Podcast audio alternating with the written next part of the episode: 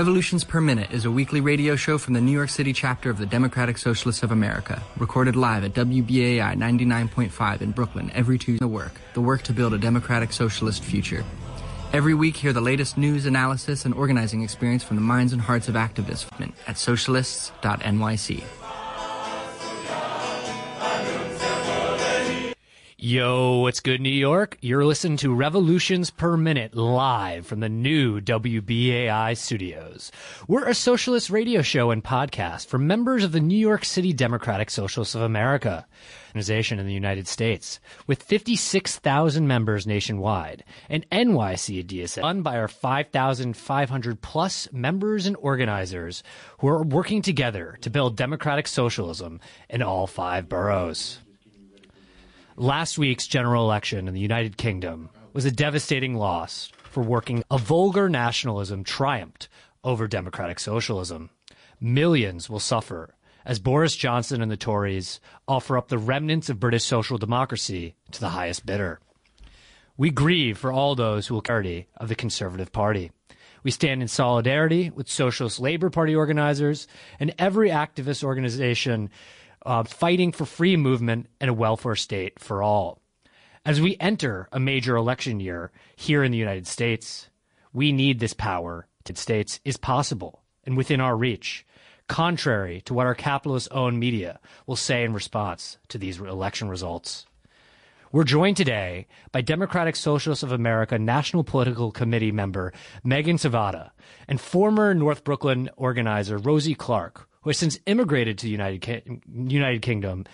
Uh, no, who has now since returned to the United Kingdom um, after living here in New York for a few years. Party to defeat the conservatives and what implications this has for socialists in the United States and around the world. But first, a live.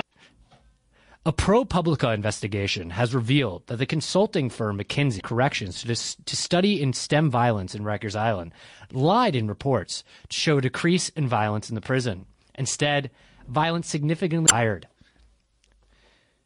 Assembly Speaker Carl Heastie may be the real estate industry's strongest ally in Albany to kill tenant friendly a new report prepared by criminal justice reform activists documents the abuses of Operation meant to target gangs that began under Police Commissioner Ray Kelly and continued under William Bratton and James O'Neill, both appointed by Mayor de Blasio. The report suggests an extension of stop and frisk. Despite protests, de Blasio insists that the gang databases will continue. Other NYPD officers have constant uh, Constantin Tsachas, currently the second in command of Brooklyn's transit officers, to target black and Latino men for fare beating and other. Con Edison, the privately owned utility company that provides gas and electricity to much of New York City, has in 2020. Con Ed wants to raise electric prices 13% and gas prices 25% over the next three years. After negotiations in federal court, New York City is suspending the one time, the special one time worth of rent for homeless residents. Often an other found that many shelter residents were pressured by officials to rent subpar housing in areas outside the former homeless outreach workers slammed the mayor's outreach NYC plan for addressing homelessness in the city, calling it a massive misdirection of effort and resources and saying that any plan that doesn't include permanent housing for the homeless is inadequate. A city limits investigation looks at how New York City treats uh, comprise roughly 70% of city homeless shelter residents. On December 1st, over 21,000 children slept in city shelters. All right, and that's it for our um, weekly headlines. Uh, the week, an incredible weekly newsletter by NYC DSA Electoral Working Group covering local politics and at NYC are joined um, by Megan, a member of the National Political Committee for the Democratic Socialists of America, and a former North Brooklyn organizer, uh, Rosie, who has since returned to the United Kingdom and the United Kingdom elections and what um, implication this has for socialists here in the United Kingdom. Rosie, are you there? Yes, I am here. Hey, Rosie. Um, Hi. Hey, Megan. Uh, so uh, let's just, uh, I guess we'll begin um, with you, Megan. Um, what forces pushed you to join the join DSA, and um, what sort of organizing have you been engaged in? Yeah, um, those are all great questions. Um, and I just want to say first, thank you so much for having me on. I'm really excited to talk with you and Rosie about the UK elections and kind of what it means for us in the US. Um, thank you for being I with joined, us. Of course. I joined DSA uh, in 2017. Um, I think I had always thought of myself as a socialist, but didn't know, I didn't have a home, didn't have a place to organize, um, and, and wasn't sure if there really was a way to organize around socialism in the United States.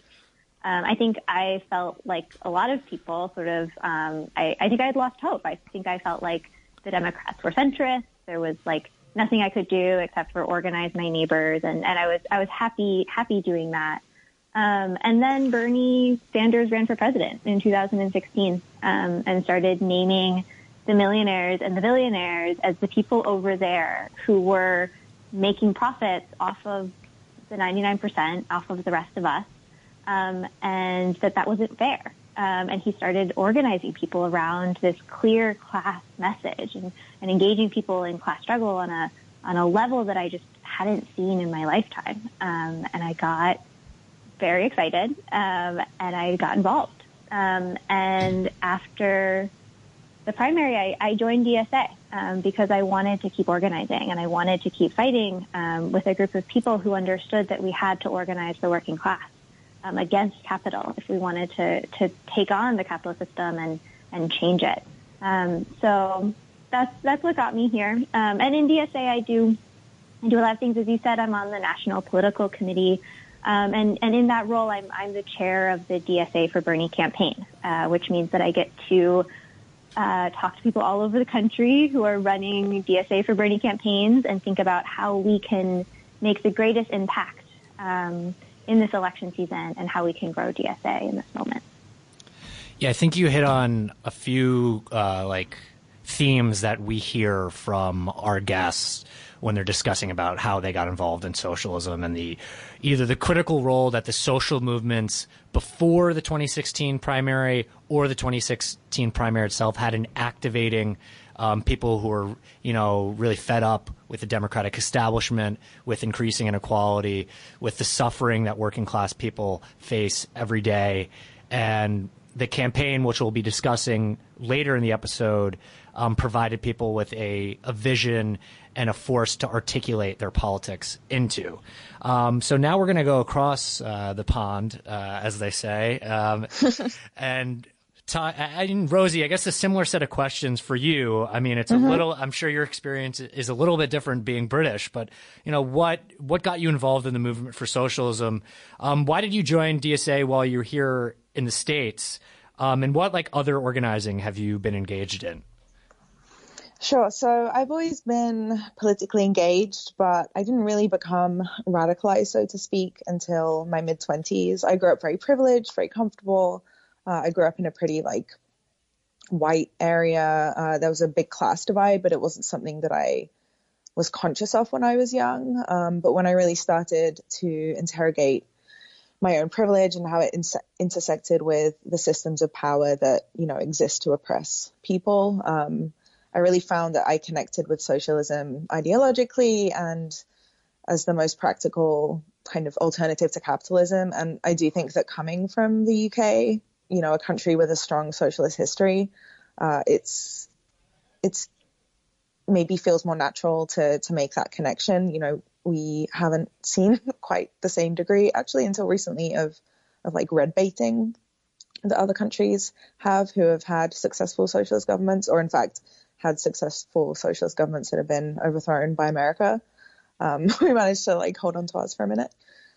So similarly to Megan, and probably similarly to a lot of people, uh, I joined the SA after the Trump election, and I joined mainly because I was feeling lost, I was feeling helpless, and it seemed like a good resource for accessing the tools that I needed to learn how to organize beyond my pretty limited experience, like I'd done workplace organizing, um, but not to any great degree. I'd never canvassed before. I'd never like had the kind of, you know, agitating conversations with people that you need to have as an organizer.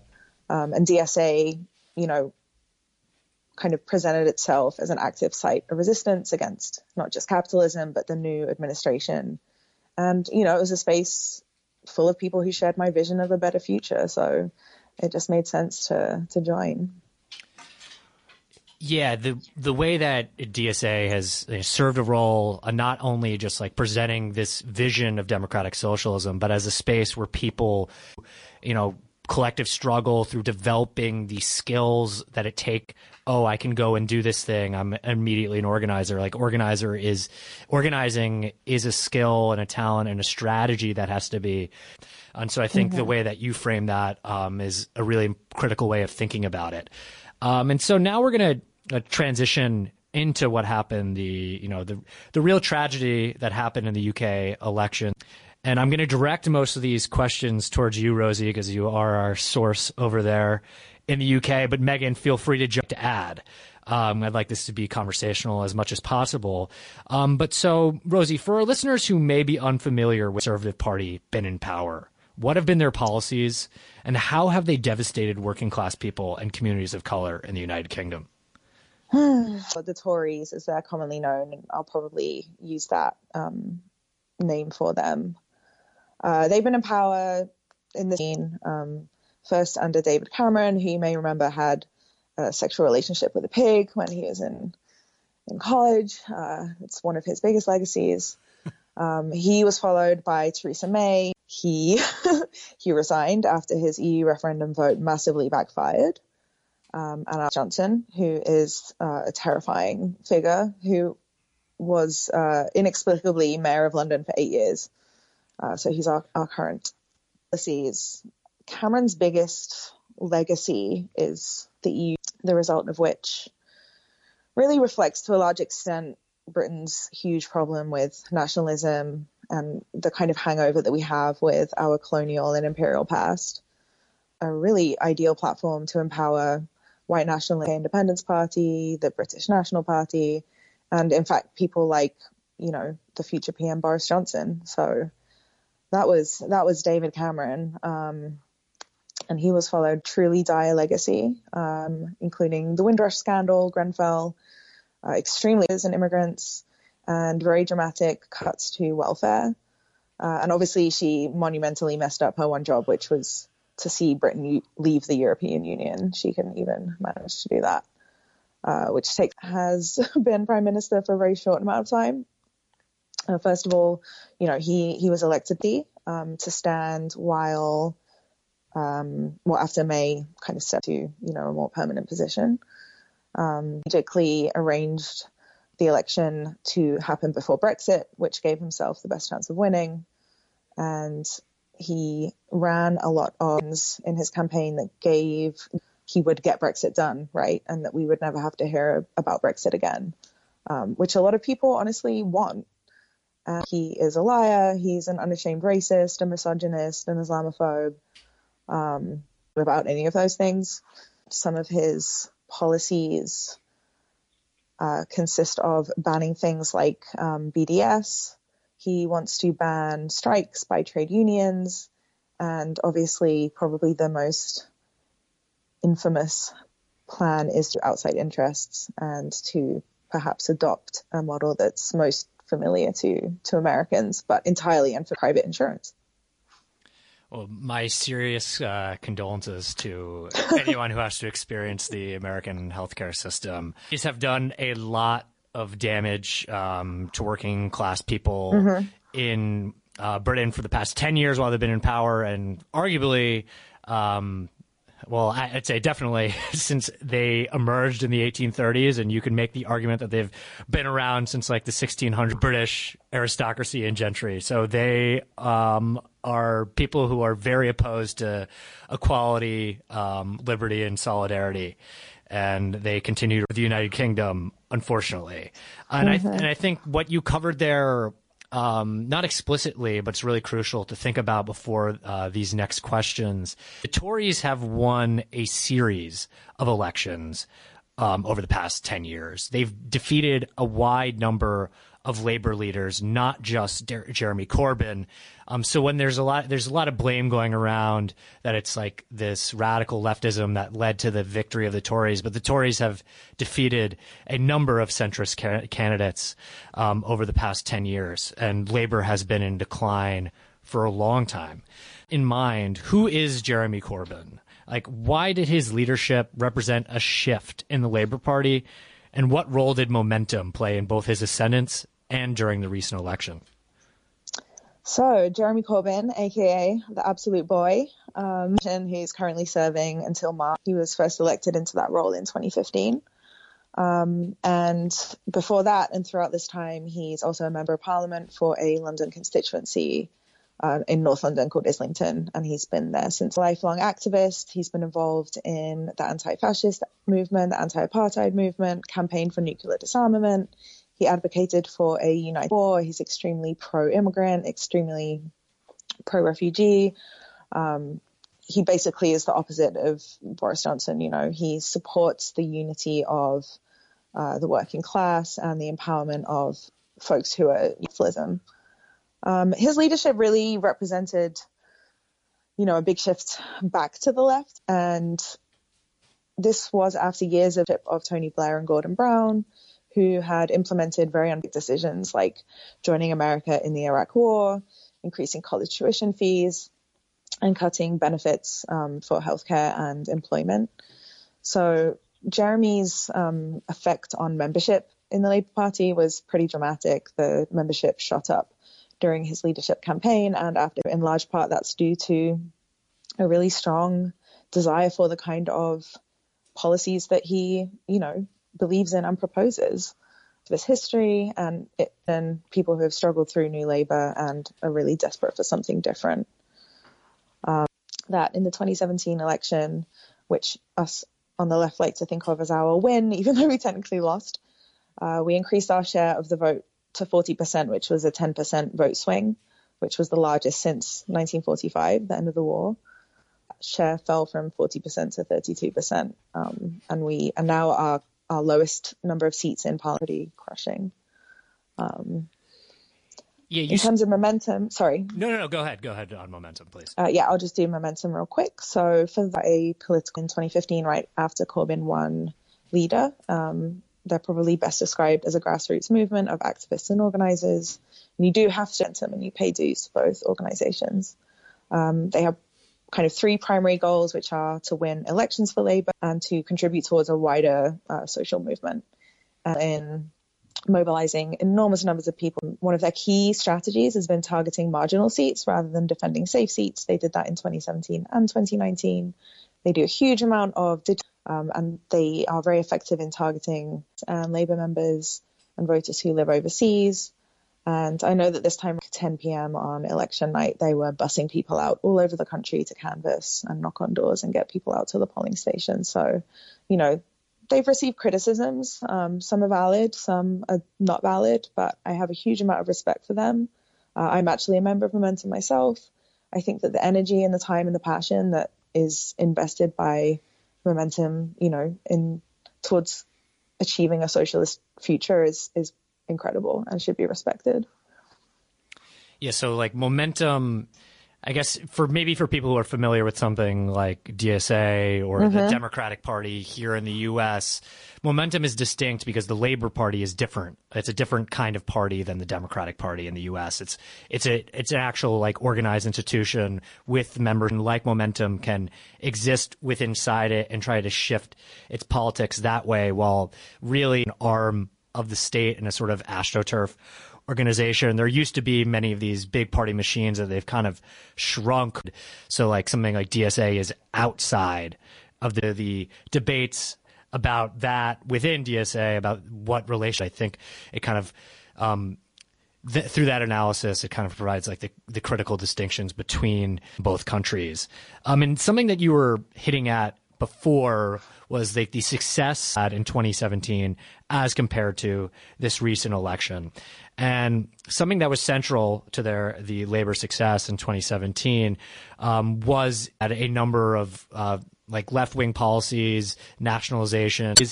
Um, So, can you dive in a little bit uh, to what the uh, labor manifesto. Like why did labor perform so significantly worse um, this past year than in 2017 and like what role did media smears um, play in undermining this campaign?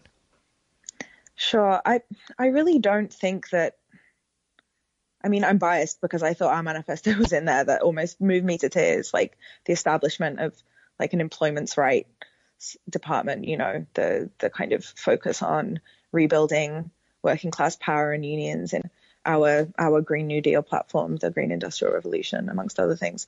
I don't think that the manifesto this this time question is what happened in 2019 to increase the hatred of Jeremy Corbyn um, more than anything. Although we'll get to Brexit, which is you know a, a unique part of our defeat.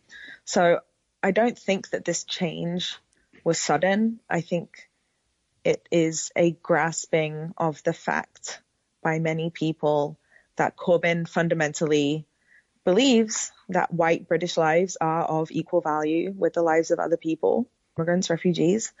And manifesto was radical, and it was radical, probably too radical for a lot of New Labour and neoliberal MPs in the party, um, who you know consistently do undermine him.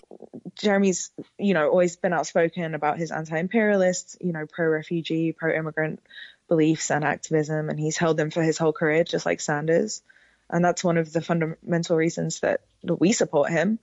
But for people, you know, the belief, misguided belief that's aggravated and refugees are ruining quote unquote British life and British culture, um, Jeremy is a threat to, you know, this way of life and this culture um, as much as you know immigrants. I think to a great extent it's an issue of a part of the electorate that is holding on to you know Britain's racist, imperial, and colonial legacy, and through their voting upholding power structures that are noses to spite their faces, frankly, and they voted for a party and a Brexit policy that will decimate our economy, our health service, our public services, um, you know, regardless of who you are, what you look like, whether you're a citizen or. So there's that small issue of our, you know, our problem with nationalism. Um, but Brexit is its own unique issue and kind of where the 2019 UK election is is very different from the 2020 US election. And I think I do think that Labour dealt with Brexit poorly overall. I think you know, by opting for a second referendum in the 2019 manifesto, Labour as um, betraying some democratic mandate, and it did really give support to Boris. Our own membership itself was divided by the Brexit vote. You know, there were people, you hear them called Lexiteers, you know, people on the left who voted to leave support of the referendum result. And um, between 2017 and 2019, our policy, you know, it flipped. Um, in 2017, we said no referendum, no second referendum, and in 2019, about two weeks before the uh, the election date, we said, oh, actually, you know, we will have a second referendum. If you want one, it won't be the same as the first one. It will be different. Uh, it was ambiguous. It was too late, and I think ultimately um, we ended up not pleasing anybody. And the me- the mainstream media coverage of Corbyn has been extremely hostile. Uh, you know, one of the um, the kind of very old traditional TV channel, TV news channels, um, as well as all the major newspapers, except you know a few. Uh, they've all engaged in a pretty extensive smear campaign of Corbyn and his supporters. They've pushed Tory propaganda, um, but they've also demonstrated the kind of bias uh, that we expect in the American media, but uh, you know, over in England, we love that. Um, it's simply not true. Um, I've been, I've been shocked, frankly. I mean, yeah, exactly. Um, so at least to get any decent coverage of the Labour campaign, you had to be following, you know, the right people on Twitter, um, and you know, listening to the right podcasts. But obviously, so for the layperson, the only information they were getting was from the news, and we know from our canvases that the media's representation representation is they were calling him a terrorist or a terrorist sympathizer. You know, they were calling him a communist, um, and you know other far worse things, frankly. So, so yeah, I think the the media has a lot to answer for. I, I, that's a, a really important point. The the power of the corporate media to manipulate um, messages, and that's something that we really think about here at Revolutions per Minute and on WBAI in general. So we're gonna, um, you know, transfer the conversation um, more to the U.S. And uh, I think Megan's going to get involved a little, little more, but we'd love for you to stick around, Rosie. And thank you so much for all your insights about what's going on in the UK. Um, but I also just want to remind our listeners that uh, you are tuning in to Revolutions Per Minute on listener sponsored WBAI in New York City, broadcasting at 99.5 FM and streaming on your favorite podcast app. To connect with us after the show, you can email us at revolutionsnyc at gmail.com or sign up for our newsletter to get links to what we talk about on the show. You can do that at our website, revolutionsperminute.simplecast.com, and you can find us on Twitter at NYCRPM. We've been talking about the election in the United Kingdom. And one of our guests, Rosie, just brought up a really important point about how in mainstream media smears, corporate media really um, redirected the conversation in the United Kingdom uh, during that election to center the national question, to center Brexit, to smear Labour leader Jeremy Corbyn, and to diminish the amount of discourse that and focus on the very popular Labour manifesto, the policies in there that people really, um, really want that poll like uh, overwhelmingly um, with majoritarian support, and so here at um, WBAI and Revolutions Per Minute, we're part of a movement to build independent media. And something like WBI is under attack. It's under attack by those same forces, by corporate media, by hedge funds, by even the nonprofit uh, industrial complex. There are people who want to take over this radio station, kind of dil- dilute its message, or really just sell it for parts, just like Boris Johnson wants to sell the NHS for parts. They want to strip it. It's the same sort of neoliberal capitalist strategy. And it's really crucial for you if you have the resources to pledge your support for the station. If you have money to give, uh, you can go to give to WBAI.org. That's give the number two WBA.org. Or, you know, if you're a big fan of our show here, Revolutions Per Minute, and you really like the content that we're having, that we're bringing in people from the United Kingdom to talk about um, the election over there, that we have someone from DSA's National Political Committee live on air. If you support this show, go to WBAI.org. Uh, that's WBAI.org and pledge to become a buddy you can become like a continual supporter. Say that Revolutions Per Minute is your favorite show, and then pledge your support. We would really, really appreciate it. Um, so now we're going to transition from the elections in the United Kingdom to the implications for U.S. socialists in the upcoming election here in 2020, both on the presidential level, but also there are a wide number of candidates running on local, state, and congressional races that are running as openly self-declared democratic socialists. So, Megan, um, you are, you know, on the National uh, Political Committee. You are key leading figure in DSA's Bernie campaign.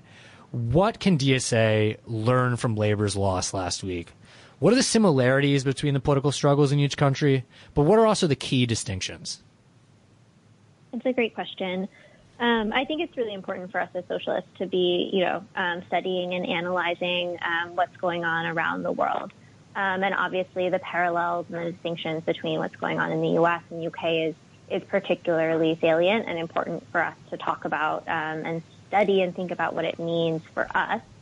Um, and it was really amazing listening to Rosie. Thank you for sharing all of that. I, I think the thing that I have really been thinking about uh, since the election and something that I believe is really salient um, implication for DSA members and, and, honestly socialists around the world um, is that you know successful socialist electoral projects really need class struggle to be a core component of them.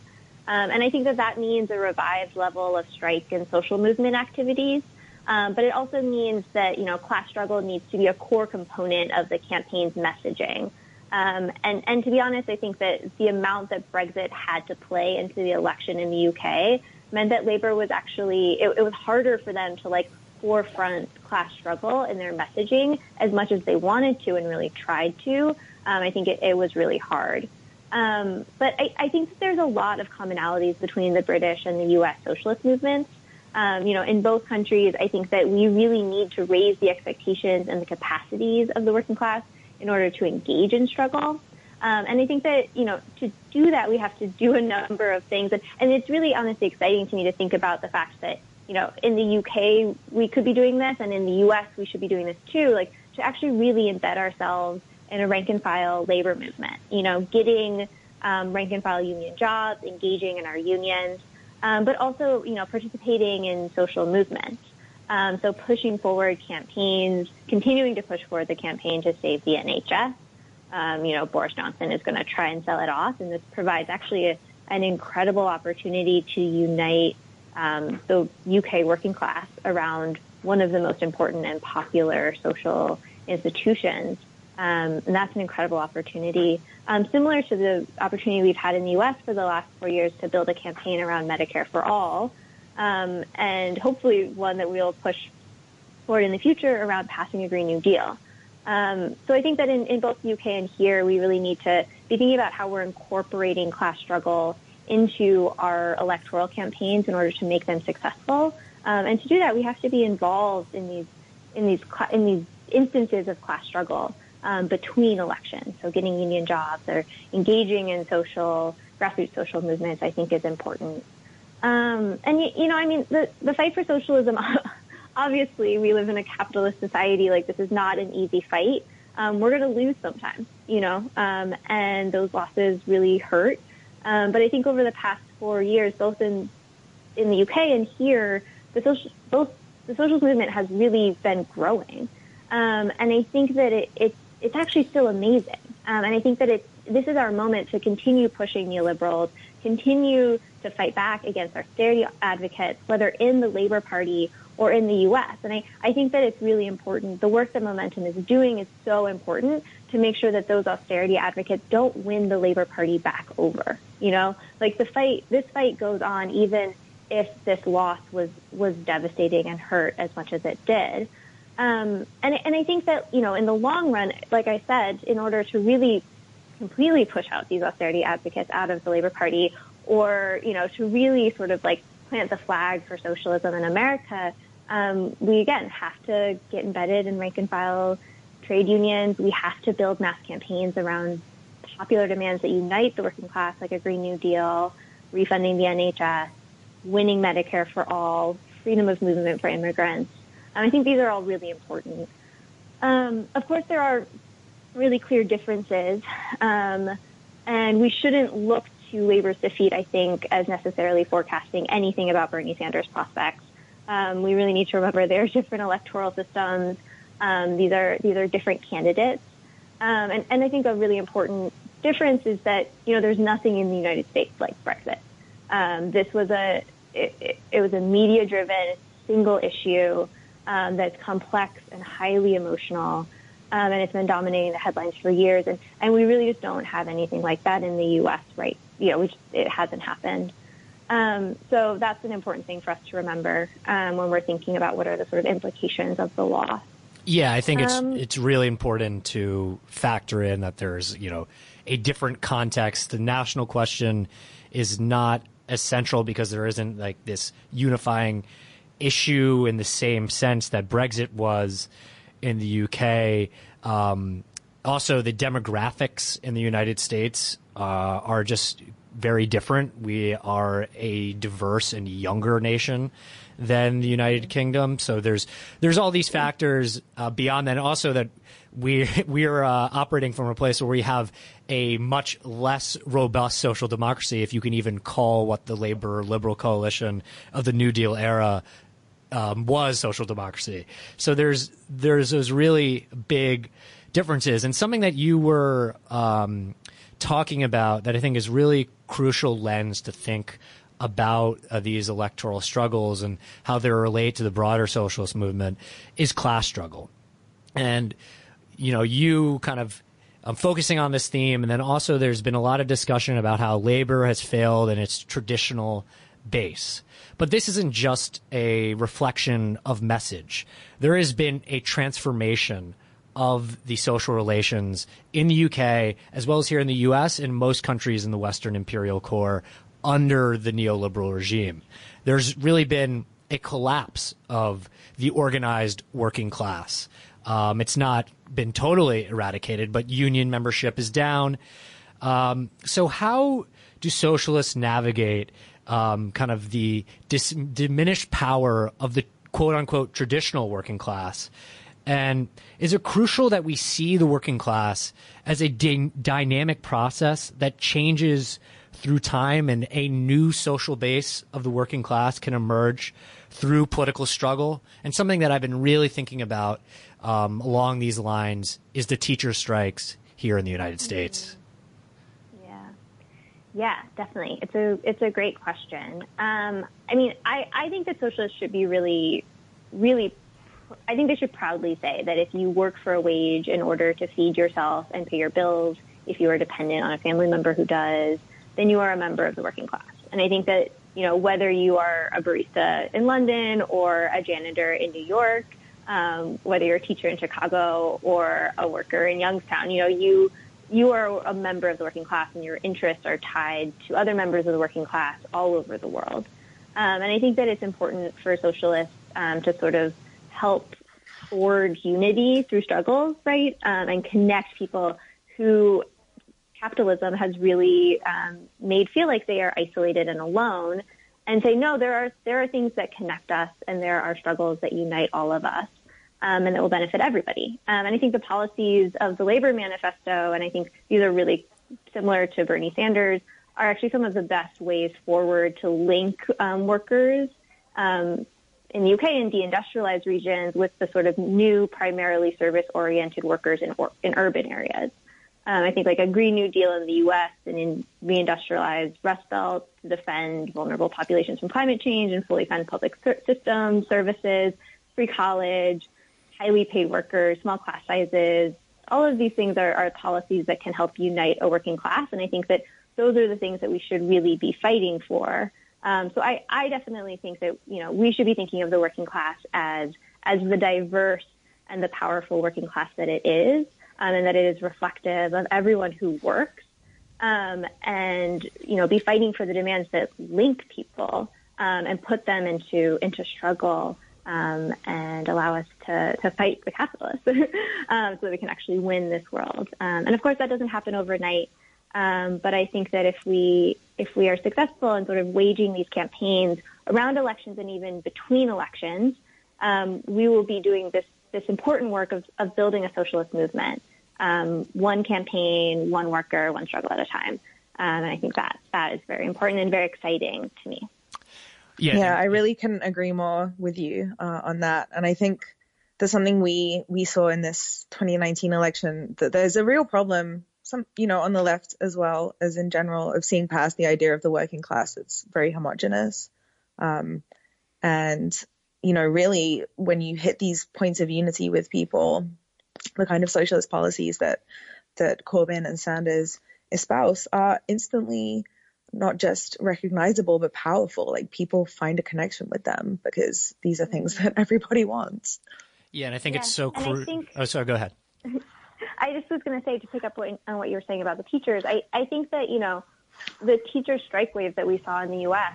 really has emboldened workers um, across industries, right? Like the teachers went out, but you know General Motors went out, um, Stop and Shop went out, um, and I think that like this shows us that the working class is diverse and they work in all of these places and they can use their labor to actually stop production and actually push for demands um, that that don't just win them things in their workplaces, but um, increase the level of consciousness across the working class.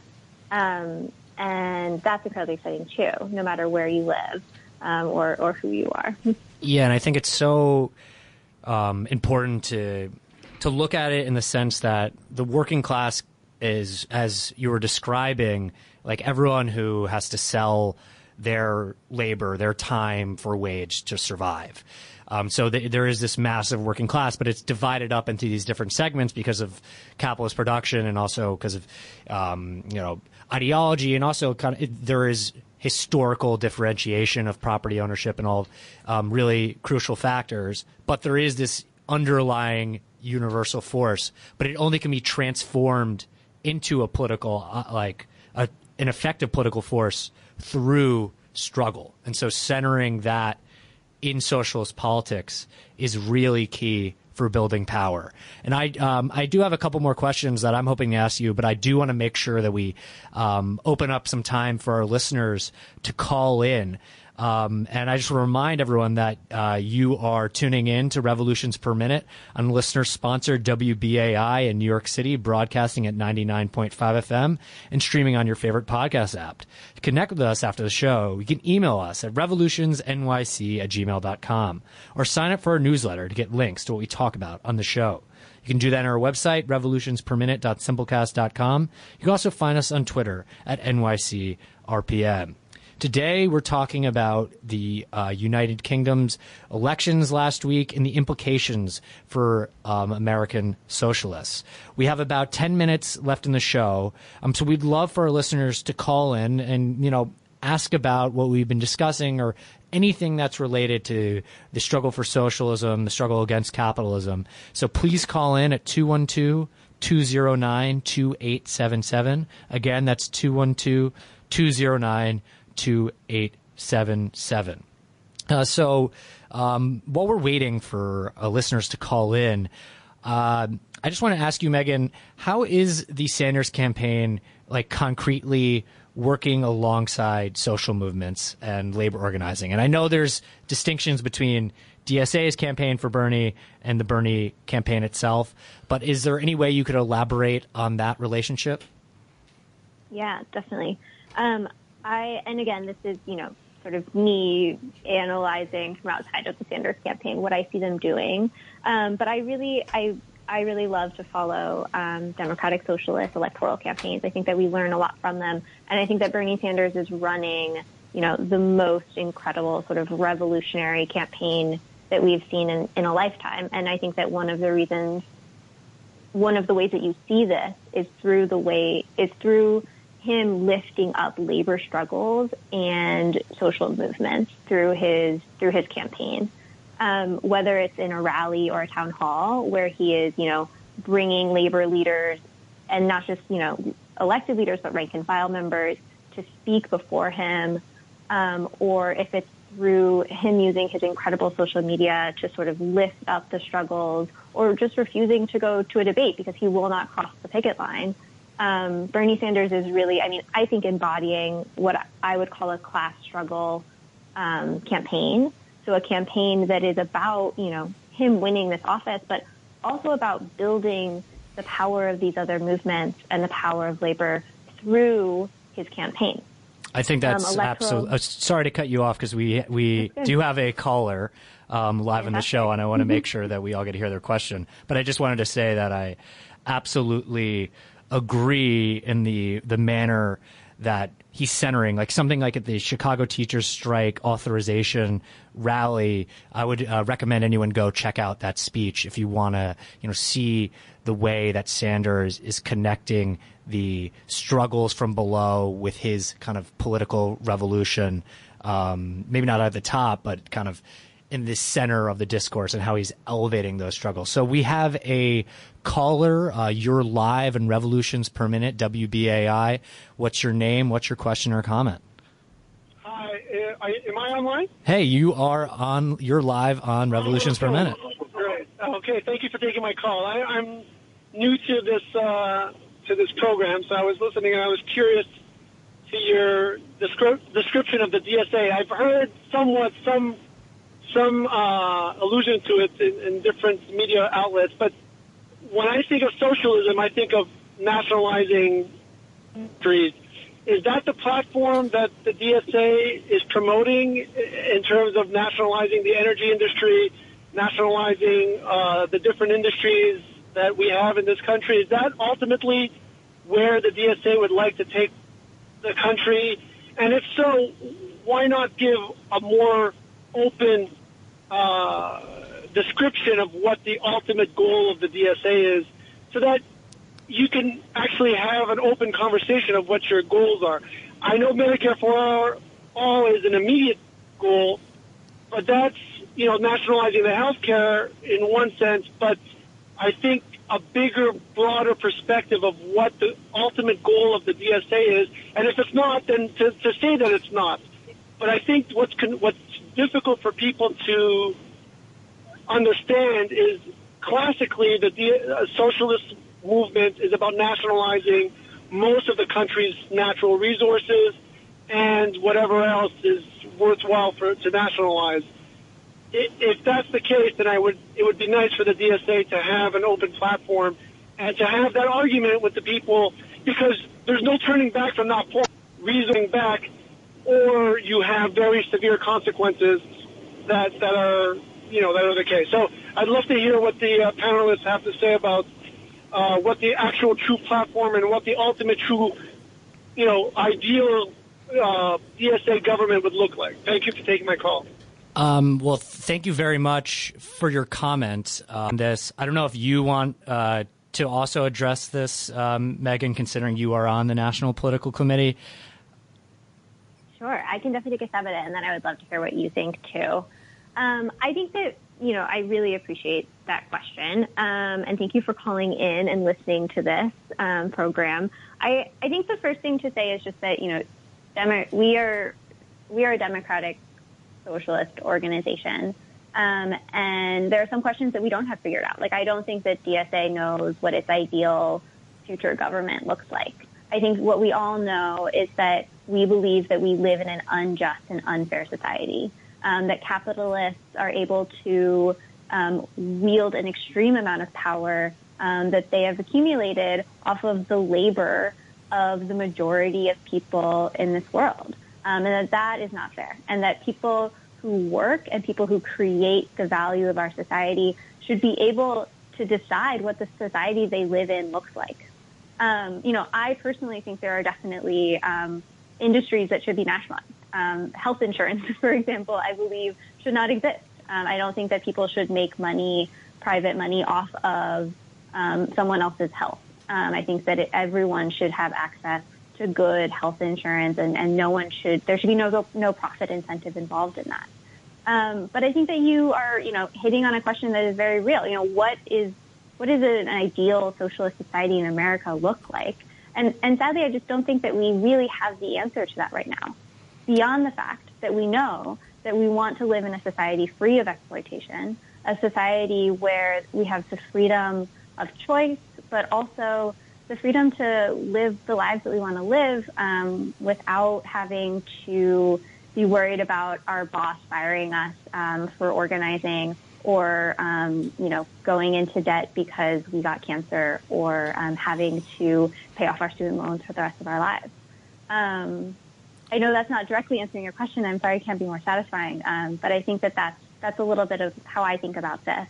Um, and I'm sure, Jake, you have some thoughts on it too. Yeah, so I'll I'll try and uh, I don't want to speak on behalf of everyone in DSA because um, I think it is important to consider the the process through which proposals um, and sort of uh, the ideal vision is set into motion that goes through a democratic process within the organization. Um, but I do believe the collective message of the organization is that we do have a horizontal goal of a democ- small d democratic control over the means of production, distribution, um, and all these other uh, political economic terms that you could realize. So there is that sort of horizontal goal, and then we, you know, collaborate um, in a democratic process to set our priorities, what campaigns, what organizing we're focused on, and something like the energy sector that hasn't been specifically addressed.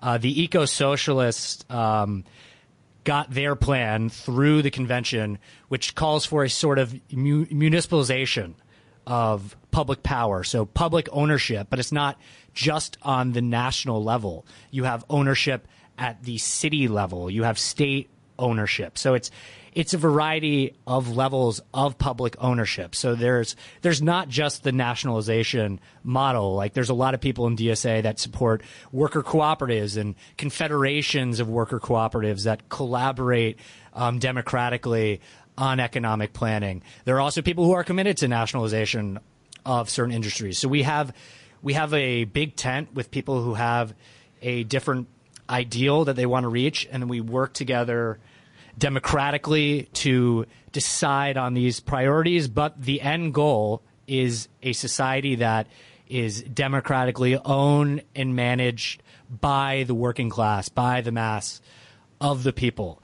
Um, and we do have to wrap up. Um, time is ticking, but I really want to thank both of our guests so much for being on air. And if you have just in like 15 seconds can let someone know how they can get involved with DSA or the Bernie campaign?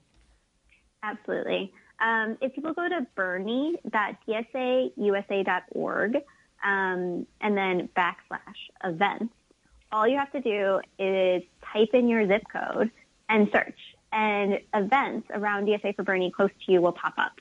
Um, and in New York, I want to specifically highlight that next this this Thursday we have a debate watch party for the debate, which will be a really fun way um, to get plugged in and to meet people. And then on January 19th, uh, we're having a town hall um, about Bernie Sanders and the fight for Medicare for all, and that will be at the YWCA in Brooklyn. Um, and it's another just really great opportunity to come and hear and learn more about DSA, Bernie Sanders, and the fight for Medicare.